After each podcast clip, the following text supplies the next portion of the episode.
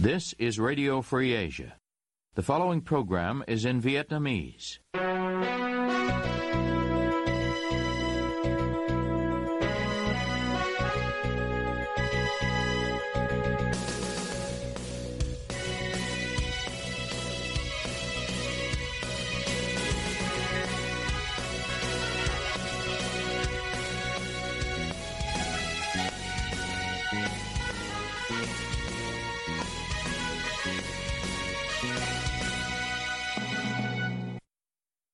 Đây là Đài Á Châu Tự Do phát đi từ thủ đô Washington DC, Hoa Kỳ. Toàn ban cùng Trung Khang xin kính chào quý thính giả.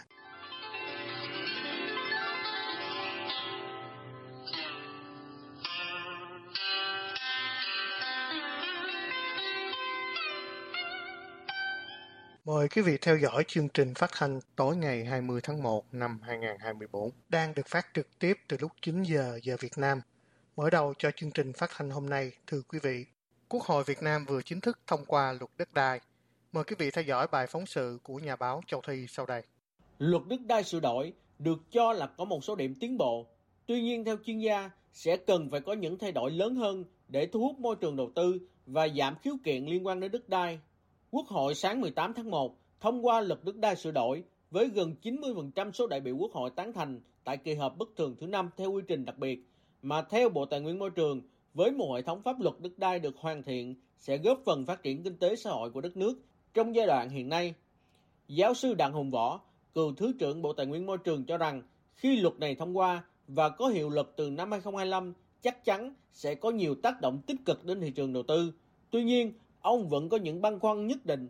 Ông nói với Đài Á Châu Tự Do qua điện thoại hôm 18 tháng 1 như sau tất nhiên là luật này thì cũng đạt được một số cái quy định ờ, mang tính tháo gỡ những cái khó khăn trước đây gặp phải khi mà thi hành luật đất đai 2013. Ờ, thế nhưng mà tôi ừ, cá nhân tôi thì tôi hy vọng ở cái luật này nó sẽ phải là một cái ờ, luật mà có tính động lực lớn để phát triển kinh tế để sao cho như là mục đích chúng ta đã xác định Việt Nam đã xác định là năm 2045 Việt Nam sẽ trở thành nước công nghiệp phát triển có thu nhập cao thì tôi vẫn ờ, băn khoăn và nghĩ rằng là uh, chắc là cũng phải có những cái thay đổi hơn nữa là bởi vì uh, gọi là để đẩy mạnh cái tính hiệu quả của môi trường đầu tư thì chắc chắn là là vấn đề đất đai là một cái vấn đề rất là rất là quan trọng và chúng ta phải có cơ chế nó hiệu quả. Chứ hiện nay cái cơ chế vẫn là một cái cơ chế mà nhà nước quyết định tất cả thì thị trường sẽ sẽ bị thu hẹp lại ừ, và như vậy thì cái hiệu quả do thị trường mang lại nó sẽ nó sẽ kém. Mạng báo pháp luật thành phố Hồ Chí Minh cho biết, một trong những điểm mới trong luật này chính là đã quy định cụ thể các trường hợp nhà nước thu hồi đất để phát triển kinh tế xã hội vì lợi ích quốc gia công cộng. Cụ thể, đó phải là các dự án xây dựng công trình công cộng, xây dựng trụ sở cơ quan nhà nước, công trình sự nghiệp và các trường hợp khác, bao gồm nhiều nhóm tiêu chí như nhà ở, khu sản xuất, phát triển quỹ đất, khoáng sản, công trình ngầm và các trường hợp nhà nước thu hồi đất để đấu giá, đấu thầu nhằm tăng thu ngân sách, vân vân. Bên cạnh đó, luật cũng đã quy định cụ thể về trình tự, thủ tục thu hồi đất để phát triển kinh tế xã hội vì lợi ích quốc gia công cộng với nhiều điểm mới, bảo đảm dân chủ, khách quan, công bằng, công khai, minh bạch, kịp thời và đúng quy định của pháp luật. Ông Cao Hà Trực, một người dân khiếu kiện đất đai ở vườn rau Lộc Hưng, thành phố Hồ Chí Minh cho biết, Ông không nắm rõ toàn bộ luật này, tuy nhiên, ông nhận thấy chính quyền có thay đổi về cách thức thu hồi đất của dân theo hướng thận trọng hơn. Ông Trực nói qua điện thoại. À, vì vậy thì luật này thì mình nghĩ rằng họ sẽ phải điều chỉnh làm sao cho cẩn thận hơn và quy hoạch theo đúng trình tự của pháp luật. Chứ lúc trước thì họ dùng gọi là quy trình ngược là họ cứ lấy đất đi đã rồi ai khiếu kiện thì kẻ bạn gọi là họ lấy cái quyền họ thu hồi rồi họ giao cho công ty đầu tư hoặc là kể cả nhà nước họ gọi là công trình công cộng hay là công trình công ích. Họ lợi dụng cái từ công trình công cộng rồi công trình ích mà họ ép người dân và bắt người dân người ta phải phải thi đất rồi giao đất một cách vô lý trái với pháp luật đó anh. Ông Cao Thăng Ca, một người dân khiếu nại đất đai ở Thủ Thiêm cho rằng ông và nhiều người khác hoàn toàn không quan tâm đến việc thông qua luật đất đai sửa đổi bởi vì những người soạn luật đều là những cán bộ của nhà nước và là những người quản lý đất đai. Ông khẳng định với RFA trong chiều 18 tháng 1. Tại vì luật là những người soạn luật đều là những người cán bộ của nhà nước, đều là những người quản lý đất đai hết. Họ soạn luật chỉ nhắm có lợi cho cho cho cho, cho, cho chính chính quyền cho những người quản lý đất đai thôi. Còn quyền lợi người dân thì cái như là là không được lưu tâm tới. Cho nên tôi không có quan tâm. Luật nào thì luật nhưng mà họ có thực hiện đâu. Ví dụ như họ ra cái luật 203 chẳng hạn thì người ta cũng chả thực hiện. Đền bù người ta cũng chả thực hiện. Người ta thực hiện cái luật theo 1993 ờ, rồi sửa đổi bổ sung thế này thế kia.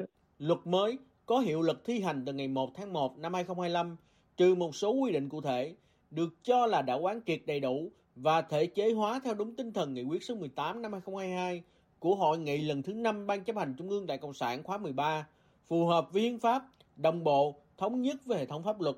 Theo một bài viết trên cổng thông tin điện tử Quốc hội, do phạm vi quy định về việc nhà nước thu hồi đất khá rộng trong luật cũ, khiến 70% các vụ khiếu nại, khiếu kiện kéo dài liên quan đến đất đai.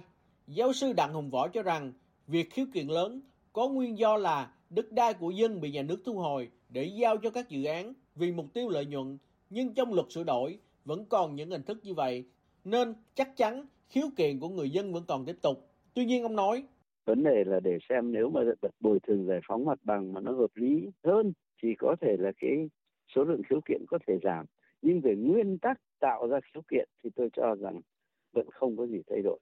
Ông Cao Hà Trực vẫn hy vọng điều tốt đẹp hơn trong việc thông qua luật đất đai sửa đổi năm 2024. Tuy nhiên theo ông, việc thực thi pháp luật cần phải nghiêm minh hơn, cấp dưới làm sai, cấp trên phải xử lý để tránh xảy ra tình trạng khiếu nại và tố cáo vượt cấp như hàng chục năm qua. À, từ khi thị trường bất động sản nó sôi động á, cho nên lòng tham của các quan chức và của các nhà đầu tư đó, họ sẵn sàng họ đẩy những người có đất ra ngoài bên lề xã hội và mới xảy ra tình trạng ngày hôm nay tham nhũng khắp mọi cái đất nước hết và người ngoài người nghèo người bị bỏ rơi đi kêu cào khắp mọi nơi hết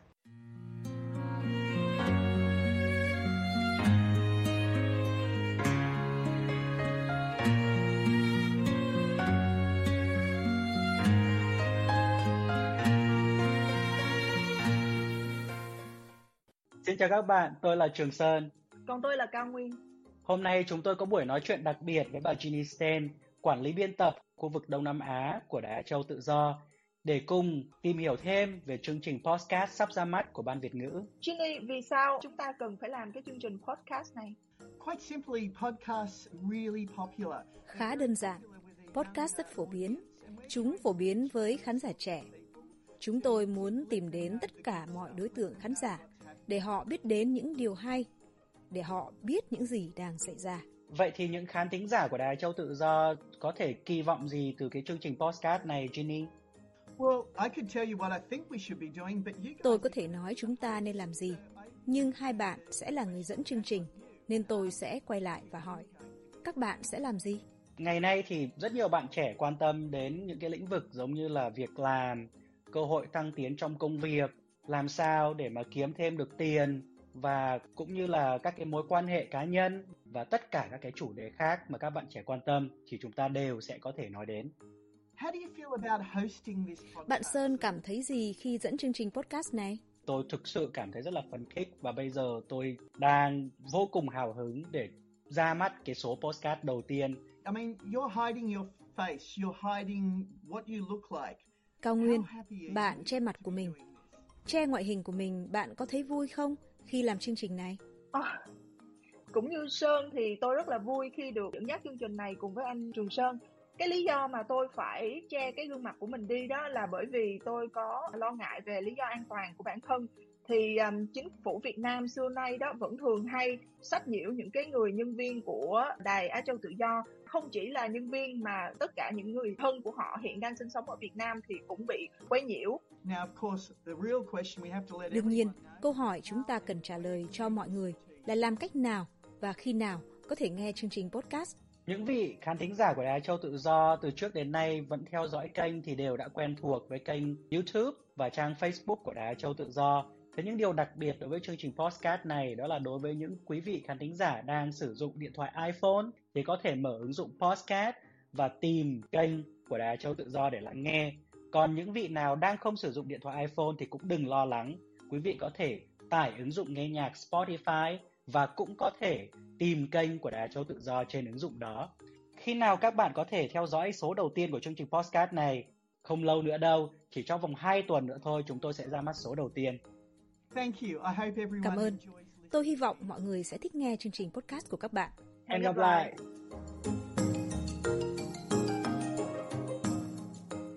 Chia sẻ hy vọng và ước mơ của bạn với AFA. Quý vị có những hy vọng và ước mơ gì? Xin chia sẻ với AFA qua địa chỉ vietwebavong.rfa.org hay qua trang Facebook của AFA: facebook.com gạch chéo RFA. Xin chân thành cảm ơn.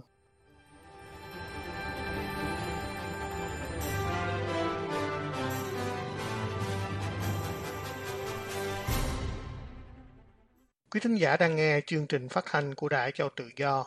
Quý vị cũng có thể đón nghe các chương trình phát thanh của đài qua vệ tinh Intelsat 17 ban C ở 66 độ Đông và vệ tinh 19 ban C ở 166 độ Đông. Liên tục chương trình thưa quý vị, ông Nguyễn Công Khế, cựu tổng biên tập báo Thanh niên, vừa bị khởi tố bắt tạm giam. Vì sao bên điều tra không là cảnh sát mà là an ninh? Mời quý vị theo dõi bài tìm hiểu của phóng viên Diễm Thi sau đây. Ngày 16 tháng 1 năm 2024, cơ quan an ninh điều tra công an thành phố Hồ Chí Minh ra quyết định khởi tố bị can, lệnh bắt bị can để tạm giam, lệnh khám xét chỗ ở, nơi làm việc đối với hai ông Nguyễn Công Khế và Nguyễn Quang Thông. Ông Nguyễn Công Khế là chủ tịch hội đồng quản trị công ty cổ phần tập đoàn truyền thông Thanh niên, cựu tổng biên tập báo Thanh niên và ông Nguyễn Quang Thông, cựu tổng biên tập báo Thanh niên. Theo tin từ truyền thông nhà nước, các ông Khế và Thông đã không triển khai dự án cao ốc văn phòng, trung tâm thương mại và căn hộ cao cấp tại khu đất số 151-155 Bến Vân Đồn, phường 6, quận 4, thành phố Hồ Chí Minh mà chuyển nhượng lòng vòng cho một số nhà đầu tư, khiến cho khu đất vàng trên rơi vào tay doanh nghiệp tư nhân. Hai ông Khế và Thông bị bắt về tội vi phạm quy định về quản lý, sử dụng tài sản nhà nước gây thất thoát lãng phí theo Điều 219 Bộ Luật Hình sự. Luật sư Ngô Anh Tuấn nhận định. Đa số là liên quan đến an ninh quốc gia, an một phần là liên quan đến kinh tế, an ninh kinh tế. Cảnh sát uh, điều tra thì họ là, chủ yếu là liên quan trật tự xã hội. Họ nói là trong trường hợp cần thiết thì họ cho dù là không thuộc thẩm quyền thì họ vẫn có quyền họ họ họ đề nghị uh, phân công và khi đó là bộ an, bộ trưởng bộ an sẽ phân công cái việc đó. Nhưng là trong cái vụ kinh tế như thế này thì an điều tra họ làm thì vẫn vẫn là uh, đúng thẩm quyền, không sai. Một số chuyên gia về luật pháp cho rằng lẽ ra cơ quan cảnh sát điều tra là nơi có thẩm quyền khởi tố và bắt tạm giam ông Nguyễn Công Khế, chứ không phải là cơ quan an ninh điều tra.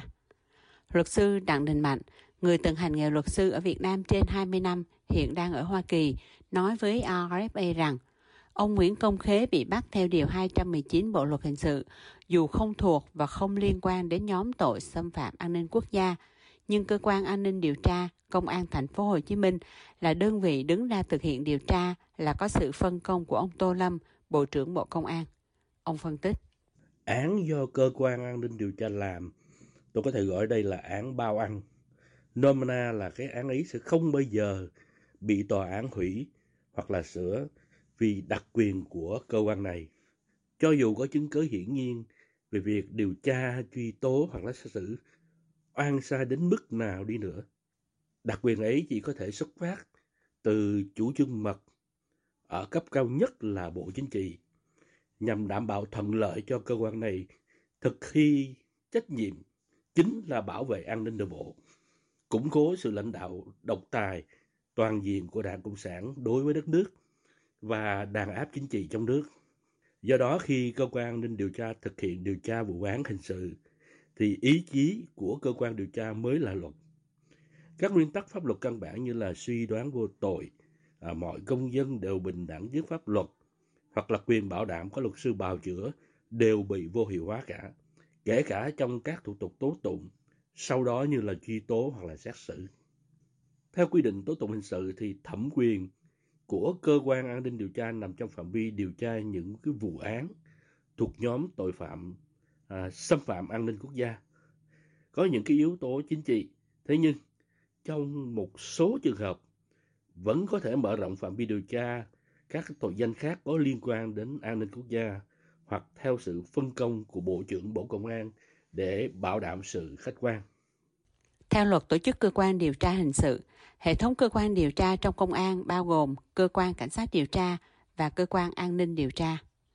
Trong đó, Cơ quan an ninh điều tra là cơ quan điều tra theo tố tụng hình sự của lực lượng an ninh, trực tiếp sử dụng biện pháp pháp luật để điều tra các tội phạm xâm phạm an ninh quốc gia và tội phạm khác theo thẩm quyền được giao. Cơ quan an ninh điều tra Bộ Công an cũng có thẩm quyền điều tra các vụ án đặc biệt nghiêm trọng, phức tạp liên quan đến nhiều tỉnh, thành phố trực thuộc Trung ương. Theo luật sư Nguyễn Văn Miến, từng tham gia bào chữa nhiều vụ án kinh tế ở Việt Nam cho RFA 2, có những vụ án thực ra do cơ quan cảnh sát điều tra làm, nhưng lại có những văn bản của cơ quan an ninh điều tra yêu cầu chuyển vụ án này cho họ làm, theo sự sắp xếp từ Bộ Công an mà người đứng đầu là Tô Lâm. Ông nói thêm. Thông thường những vụ án mà sử dụng tài sản uh, gây thất thoát tài sản của nhà nước thì uh, bên uh, phòng cảnh sát kinh tế là PC03 đó họ đứng ra thủ lý những trường hợp như vậy đối với cái vụ à, uh, phùng khế theo à, tôi nghĩ nó có liên quan đến nhiều tỉnh thành hoặc liên quan đến nước ngoài thì thường họ sẽ chuyển qua cơ quan an ninh điều tra. Chính cái cơ quan uh, cảnh sát điều, điều tra hoặc cơ quan an ninh điều tra họ có quyền họ có quyền uh, sắp xếp những trường hợp đối với hợp họ cho rằng là nó nghiêm trọng. Chính cái cơ quan an ninh điều tra đó họ đã bốc cái hồ sơ ra để họ xử lý riêng và không loại trừ cái khả năng là từ trước đến nay ấy, là chính cơ quan an ninh điều tra đã đứng ở đằng sau đó là họ đã điều tra. Và cái này có thể nó liên quan đến an ninh quốc gia. Họ không có chuyển qua cơ quan cảnh sát điều tra. Do bộ công an á họ chỉ định. Theo nhận định của luật sư đặng đình mạnh một khi vụ án được cơ quan an ninh điều tra thụ lý từ ban đầu nghĩa là bản án đã có. Việc giao điều tra thực hiện những thủ tục tố tụng chỉ nhằm mục đích hợp thức hóa chủ trương từ bên trên mà thôi. Ông nói thế nên với cái diễn biến được biết về vụ án này mặc dù chỉ bắt đầu giai đoạn điều tra nhưng chúng ta hầu như có thể biết trước được là tòa án sẽ tuyên ông Nguyễn Công Khế có tội và phải chịu sự chế tài là điều hết sức chắc chắn. Từ đó à, cho phép chúng ta đưa ra cái suy đoán về thẩm quyền và về kết quả điều tra như sau. Về thẩm quyền, suy đoán theo luật thì rõ ràng Bộ Công an đã e ngại sự không khách quan của cơ quan cảnh sát điều tra. Nên họ mới giao cái vụ án này của ông Nguyễn Công Kế cho cơ quan an ninh. Về kết quả điều tra thì hầu như đã được định sẵn rằng chủ trương rằng ông Nguyễn Công Kế phải có tội. Việc giao điều tra thực hiện những cái thủ tục tố tụng chỉ nhằm mục đích là hợp thức hóa cái chủ trương đó mà thôi. Trong trường hợp này thì thuật ngữ án bỏ túi mà dân gian thường hay thường hay dùng là hoàn toàn phù hợp. Án bỏ túi được cho là bản án được viết trước khi tuyên án chủ tọa phiên tòa lấy ra đọc. Tuy nhiên, theo giải thích trong một bài viết trên báo pháp luật có tựa nên hiểu đúng về án bỏ túi, thì án bỏ túi đúng là bản án viết trước, nhưng không phải tất cả bản án viết trước đều bị coi là án bỏ túi.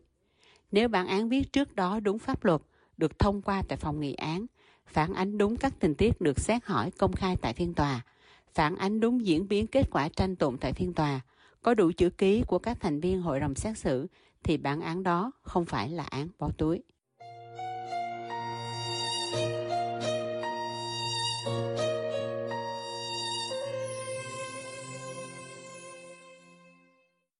Quý thính giả vừa nghe chương trình phát thanh tối ngày 20 tháng 1 năm 2024 của Ban Việt ngữ Đại Châu Tự Do. Quý vị có thể nghe lại chương trình này, đọc những bài viết, xem các video tin tức thời sự bằng cách truy cập vào website của Ban Việt ngữ Đài Châu Tự Do.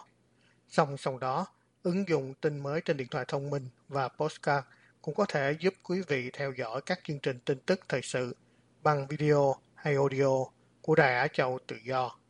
Quý vị quan tâm đến chương trình xin gửi email về địa chỉ vietweb.rfa.org.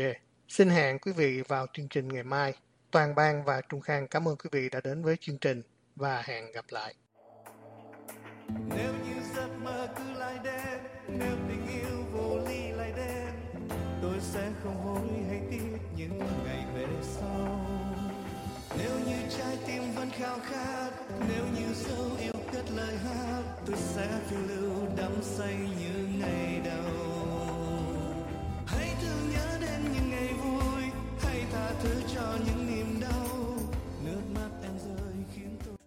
You have been listening to Radio Free Asia.